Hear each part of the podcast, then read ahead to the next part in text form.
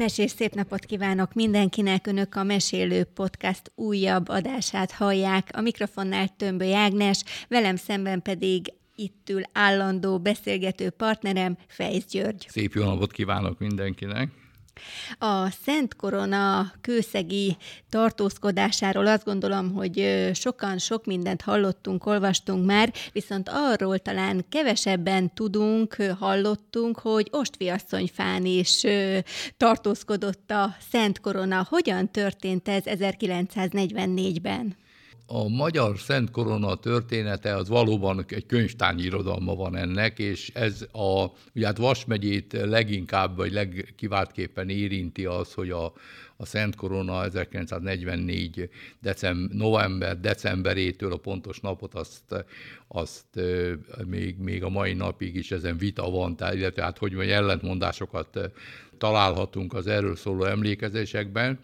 de akkor kétségtelen, hogy Vas megyében tartózkodott, hogyha ezt így lehet, ha ezt így lehet mondani vagy fogalmazni. De egy biztos, hogyha valaki a a magyar Szent Korona történetéről hiteles tudósítást szeretne olvasni, akkor az a Benda Kámánnak és Fügedi Eriknek a Magyar Korona regénye című, hát ez most már valószínűleg csak könyvtárban vagy antikváriumokban található meg, ez 1979-ben jelent meg ez a könyv, de ez egy, ez egy kis könyv, ami tényleg, ha úgy tetszik, egy este el lehet olvasni, és az ember az, az ezer éves történetet erről. Valóban a két történész, aki, aki ezt a történetet feldolgozta, vagy, vagy végigkísérte, és, és csak olyat írtak le, amely dokumentumokkal alátámasztható. Na most az 1900, a korona 1944-45-ös története az valóban a, talán a legrészletesebb, vagy a leg, hogy mondjam, a legtöbb írás erről, meg emlékezés erről jelent meg. Hát ennek oka részben az, hogy, hogy ugye amikor a, főleg a, rendszerváltást követően ugye ez, ez publikus lett, akkor még sokan életben voltak azok közül, akik, akik a 1944-45-ös történettel, vagy hát az, az években a Szent Koronával, ha úgy tetszik, személyesen is kapcsolatba kerülhettek. Ugye a koronaőrségnek, a 1945 után felosztatott koronaőrségnek a tagjai közül is sokan életben voltak, és sokan sokféleképpen írták meg ezt a történetet. Nos, az, az kétségtelen, hogy 1944-ben Magyarország német megszállása után ugye a koronaőrség tagjai javaslatot tettek a kormányzónak a Szent Korona biztonságba helyezésére. És ugye ez, erről, erről megvannak a korabeli ö, iratok is, és akkor, akkor volt egy olyan javaslat, hogy a Budapesten létező pápai nunciatúrára vigyék el, mint egy ilyen diplomáciailag semleges területre, de azonban a vizsgálatok ezt az épületet nem tartották biztonságosnak, és ezért a koronát elrejtették, hogy pontosan hova, na itt már, itt már ugye nem mindenki emlékszik ugyanúgy, de ez kétségtelen. Tudjuk azt, hogy, hogy a nyilas hatalomátvétel után ugye már ezen a, a rejtek helyen volt a korona, ahonnan, ahonnan ugye Szálasi Ferenc nek valaki elárulta ezt a, ezt a rejtekhelyet, és ezért, ezért tudta a Szálasi a nemzetvezetői esküt a parlamentben a Szent Koronára letenni. Tehát ugye ez egy, ezen, ezen, ezen is sok, sokan sokféleképpen írták meg ezt a történetet, de lényeg a lényeg, hogy hogy, hogy ez megtörtént, erről korabeli film híradó tudósítás is, is maradt fent. Ezt követően, ugye 1944 novemberében már nagyon közel volt a front Budapesthez, és ugye fontos volt a korona biztonságba helyezése, és ettől kezdve aztán teljesen sokszor egymásnak szöges ellentmondásban vannak ezek, a, ezek az emlékezések, hogyha az ember ezeket veszi a fáradtságot és végigol, végigolvassa, de a, a, mondom, a, a Venda Kálmán Fügedérik féle történetben, és hát ugye kronol, részben kronológiailag, részben földrajzilag is, ugye ezt, én, én ezt tartom hitelesnek, hogy a koronát 1940. november 6-án Veszprémbe, a viadukt szikla barlangjába vitték és ugye hát hogy most a, ugye csak a koronáról van ez szó, vagy a, vagy a koronázási ékszerekről, ennek is nehéz nyomára jutni, de egy biztos, hogy a Nemzeti Banknak itt volt egy páncélterme, a, ahol a mai mi a viadukt van, ugye ott az a, azon a sziklás részen pontosan, hogy ez hol volt, azt, azt, azt nem részletezik a, a, a szerzők, de december 8-án ugye a a Szőlősi Jenő miniszterelnök helyettes magához rendelte a koronas őrségnek a vezetőit, akik itt is őrizték a koronát, és az 1928. évi 25. törvénycikkere cikkere hivatkozva, amely ugye azt tartalmazta, hogy fenyegető veszély esetén a koronával kapcsolatos intézkedés jogát a miniszterelnök hatáskörébe utalta ez a, ez a törvény, ezért közölte a koronaőrséggel, hogy a szent koronát és a koronázási jelvényeket kőszegre szállítatja. De ugye közben ezt megelőzően, és ugye ebben is ugye vita van, vagy hát nem, nem teljesen egybehangzóak ezek a visszaemlékezések, hogy ezt megelőzően már a koronát és a koronázási észereket Panonhalmára vitték. És ugye én ezt valószínűleg tartom egyrészt a kronológia miatt, másrészt pedig a, a földrajzi, hát hogy mondjam, ránézünk a térképre, akkor nyilvánvalóan, hogyha a, a a, koronát és a koronázási ékszereket Panonhalmáról vitték Kőszegre, akkor ne, nem vitték előbb vissza Veszprémbe, és onnan jöttek volna. És ugye a megyénket és a Kocsis József koronaőrt, aki ugye egy nagysimonyi születésű katonaként vonult be a második világháborúba, és így került innen a besorozott, mint, mint besorozott katona, került aztán a koronaőrség állományába, és, és 1942-től a saját élet története, illetve az elmondása szerint volt ő a Szent Koronaőrség állományában végig kísérte ezt, ezt a, ezt, ezeket a, ezt a vándorlást, tehát az, hogy Budapest, Budáról ugye Veszprémbe, Veszprémből Pannonhalmára és Pannonhalmáról Kőszegre ment a, az, a, az a konvoj, a katonai konvoj, amely a Szent Koronát és a koronázási ékszereket szállította, és hát ő felhasználva ezt az alkalmat, mert ezt az ő elmondásából és az ő emlékezéséből tudjuk, megállt a Kosti asszony fán, ahol az ő, ő, ő számára engedélyezte a parancsnok, hogy meglátogassa a családját. És ez, ez, ez, ez hogy aztán ez mennyi ideig tartott, ez, ezt nem részletezi az emlékirat, vagy a visszaemlékezés, de lényeg a lényeg, hogy, hogy ez, ez köztudottá vált, és ez, ez majd emléktábla is hirdeti Ostfiasszonyfán, amelyet az, e, az első világháborús ősi emlékműnek a falára helyeztek el, hogy hogy 1945-ben hát ugye, hogy a, a nap nincs megjelölve, ezt már nem tudta ő sem felidézni, hogy,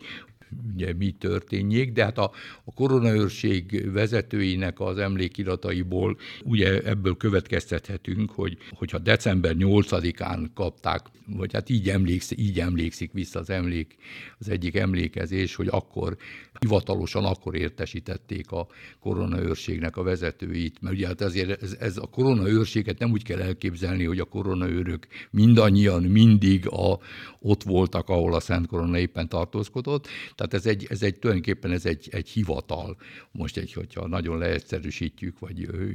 profán módon fogalmazunk meg, egy hivatal volt, amelyben a fe, nyilván voltak fegyveres őrök, akik a konkrét helyet őrizték, és volt egy hivatala ennek, a, akik a parancsot kiadták, meg, meg hát az intézkedést. Na most ezt a hivatalt értesíti, ezt a koronaőrséget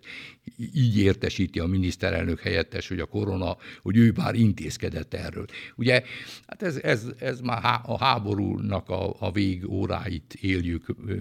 meg. Ugye ugyanígy, hogyha én nem akarok ebben állást foglalni, meg annyira nem is ismerem ezt a kérdést, én csak a, ezeket az irodalomi hát,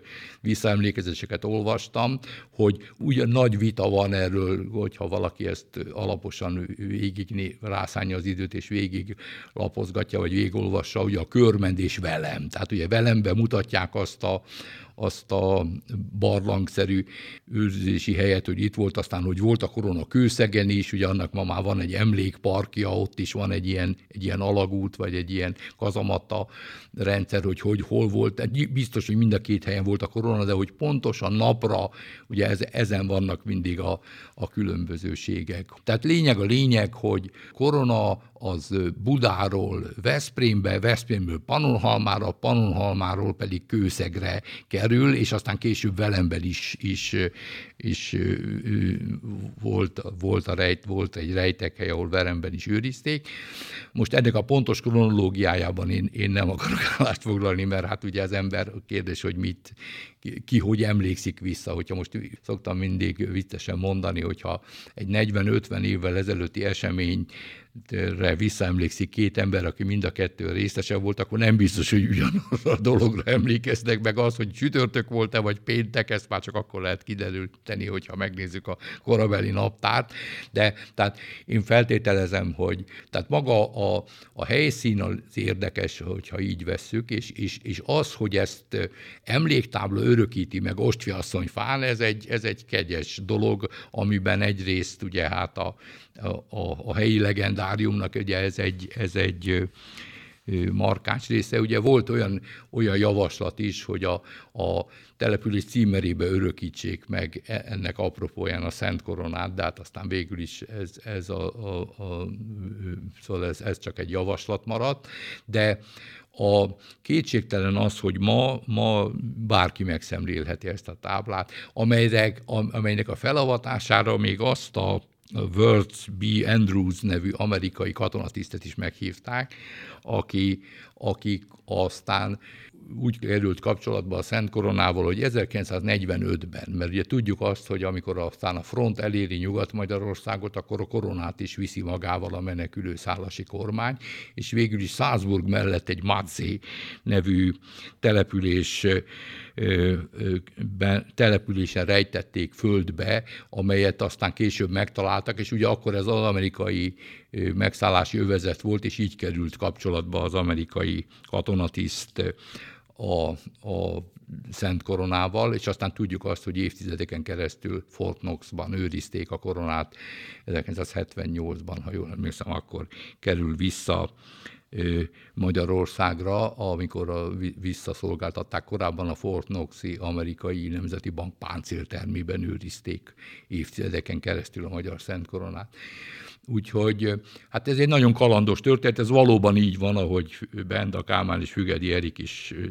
a Magyar Korona regénye, ugye így ezt a címet adták a, a visszatekintésüknek, illetve hát az összefoglalójuknak, amit a Szent Korona történetéről írtak. Hát hiszen tudjuk azt, hogy hogy a Szent Koronának még nem csak ez volt a, az első menekülése, meg földberejtése, hiszen ez az 1848-as szabadságharc után is ugye külön, az egy külön regény történet, hogy hogy találják meg.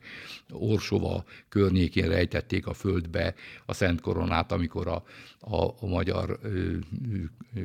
ugye a, a világosi fegyverledétel után a, a magyar Kossuth Lajos vezette magyar kormány is ugye emigrációba vonul és viszik magukkal. Tehát ugye ez is egy, ez is egy külön történet, meg hát nem is beszélve a ennek részletes dokumentumai is megmaradtak, hiszen ez 19. században vagyunk, de hát gondoljunk bele abba, hogy a korona már akkor ezer éves volt, és, és, és ez, ez egy állandó a, a hatalmi ö, krízisek idején állandó probléma volt az, hogy, hogy ki van, ö, ki, hogy csak az lehetett király, akit a Szent Koronával, Székesfehérváron az Esztergomi érsek koronázott, meg gondoljunk arra, hogy Mátyás királynak is másfél évtizedbe telt, ami, amire Frigyes, a Frigyes osztrák főherceghez menekített koronát vissza tudta váltani Magyarországra, és végül is ő is így, így vált aztán törvényes magyar királyá, mert ugye akit, akit nem Szent Koronával, Székesfehérváron, az Esztergomi érsek koronázott meg, azt nem tekintették királynak. Tehát akármelyik nem stimmelt a háromból, tehát hogyha nem Székesfehérváron történt a koronázás, vagy ha valakit az Esztergomi érsek koronázott meg, de nem a Szent Koronával, akkor azt, nem, azt, azt jogilag nem tekintik törvényes magyar királynak. Tehát ez egy nagyon kalandos történet. Sajnos, a, hát gondoljunk abba, hogy, hogy, hogy szinte azt lehet mondani napjainkig, és hogy hol kell őrizni a koronát. Ugye ezen is milyen vita volt, amikor az Amerikából visszahozzák a koronát, akkor a Nemzeti Múzeumban van, utána a parlamentbe kerül, és akkor, tehát ugye ez, az őrzési hely, helyet azt, azt ugye nem határozta meg semmiféle törvényi szabályozás. Térjünk még vissza egy kicsit az 1944-es eseményekre. Most fiasszonyfán akkor jól vettem ki a szavaiból, mindössze egy pár órát lehetett hát, ez a korona, Hogy pontosan mennyi ideig volt, ez, ez, ezt én, én legalábbis az általam elérhető, vagy az általam megtalált emlékiratok nem tartalmazzák. De az, hogy, hogy ez, ez ma, egy, hogy ez, ez, ez valóság volt, hát ezt ugye Kocsis József emlékezése, hát hogy mondjam, vitte be a köztudatba, és ugye ennek az emlékére, hát ugye de, most, most legyünk őszinték, tehát hogyha valaki, ugye akkor ő már több éve a, a korona őrség tagja volt, fegyveresen őrizte a koronát, nyilvánvalóan őrséget állt a budai vár óvóhelyén, vagy a, vagy a, vagy a Veszprémi páncélteremnél, vagy Panonhalmán is. Ugye pontosan ezek, ezeket nem részletezik ezek az emlékiratok, hogy helyileg hol, most ezt ki lehetne deríteni. Hát ma már, ma már nem volna könnyű, de hogyha valaki ezt valaha esetleg leírta, hogy Panonhalmán az apátság épületben hol őrizték a koronát, erre, erre nézve nincsen, nincsenek információk. Ugye ezen is vita van, hogy előbb vitték Panonhalmára, és onnan Veszprémbe, vagy, vagy ilyen, ilyen emlékezés is van, és valaki úgy tudja, hogy Veszprémből vitték Panonhalmára, és Panonhalmáról került Kőszegre, ahonnan és ugyanakkor ugyan, ugyanígy vita van azzal, hogy ugye tudjuk azt, hogy a, hogy a Szent Korona mellett a koronázási palást, a, és a, a, a, a jogar is ugye a, a koronázási ékszerekhez tartozik, és a koronázási szertartásoknak ez mind fontos kelléke volt. Na most ezek, ez, sokáig ezek nem voltak együtt, tehát ez, ez, ugye ebben is, ebben is legalábbis hát a, a, a visszaemlékezések azok, azok nem, nem mindig tartalmazzák ugyanazt az információt, hogy kicsit szofisztikusan fogalmazzam meg. Biztonsági intézkedéseknek is lehetett szerepe? Ezt ugye pontosan nehéz, nehéz eldön, eldönteni. Ugye gondoljunk bele abba, hogy a, hogy a ferde a kereszt a koronán. Ennek is külön irodalma van, ez mikor ferdült el, hogy, hogy ez most,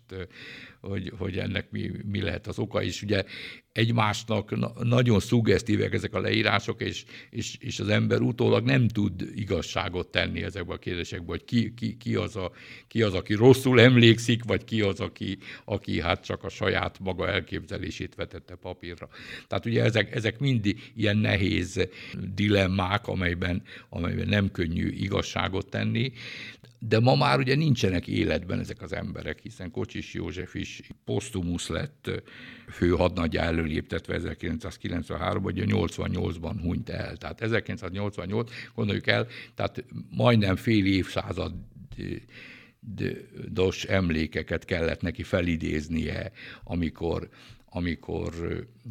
hát hogy mondjam, visszaemlékezett arra, hogy mi is történt 1944. decemberében, hogy aztán most 6-án volt, vagy 8-án, vagy 11-én, ez nehéz utólag, meg hát legyünk őszinték, nem is fontos. Tehát maga, maga a tényt senki nem vitatja, ez, erről mondom, erről ma már mindenki számára egy emléktábla, hát tesz tanúbizonyságot, ugyanakkor viszont hát ugye a történésznek meg mindig ez a, ez a dilemmája, hogy megpróbál a, a dolgoknak a, konkrétságát rögzíteni, vagy ennek, de hát ugye erről nem maradt fent semmilyen feljegyzés. Nyilvánvalóan, hogy a Ostfeszőjé községi iratárban nincs arról, arról ö, ö, bejegyzés, hogy, hogy hol állt az a teherautó, ami, ami, a, ami a Szent Koronát szállította. Nem is tudhat, tehát nyilván most legyünk őszinték, most az ember lát egy parkoló autót, arról ugye nem tudhatja, hogy, hogy az most kié az. Igen, valószínűleg nem is feltételezték akkor az ostfiasszonyfaiak, amikor megállt ez a konvoj ostfiasszonyfa egyik házánál, hogy éppen a Szent Korona tartózkodik a faluban. Hát gondoljuk bele, meg háború volt, szóval ezt ne felejtsük el. Tehát ez, egy, ez, egy, ez az, amit az ember így utólag már az életünket teljes egészében békében éltük le, legalábbis hát nem voltak fegyveres konfliktusok, és akkor ugye nehéz azt elképzelni, hogy hirtelen életveszélyben van az ember, és a, és a pincében kell tartózkodni. Most gondoljunk bele abba, hogy egy decemberi sötét éjszakában egy katonai teherautó fotót ki figyelt meg, ugye, és, és akkor még nem úgy volt, a, nem úgy volt a, az adatrögzítés, mint most, hogy ugye mindenkinél ott a mobiltelefon, és bármilyen eseményről azonnal fényképek készülnek. Tehát ez egy egész más világ volt. Ma, ma, ma ebben nehéz beleképzelnünk magunkat, de hát ugyanakkor a történésznek meg ez a feladata, hogy megpróbáljon utána járni a történések valódi dokumentumainak. Köszönöm szépen Fejsz Györgynek, hogy Ostfi asszonyfa egyik emléktáblája mögé annak történetébe engedett bepillantást számunkra, hallgatóinknak pedig megköszönöm a megtisztelő figyelmet, hogyha tetszett a mesélő podcast, lájkolják azt, de ajánlom figyelmükbe korábbi beszélgetéseinket is a vaol.hu oldalon, a Vasi Podcast link alatt megtalálják azokat, de Spotify-on is meghallgathatják hallották. Tömbö Jágnest és Fejsz Györgyöt hallották. Viszont, Viszont hallásra. hallásra.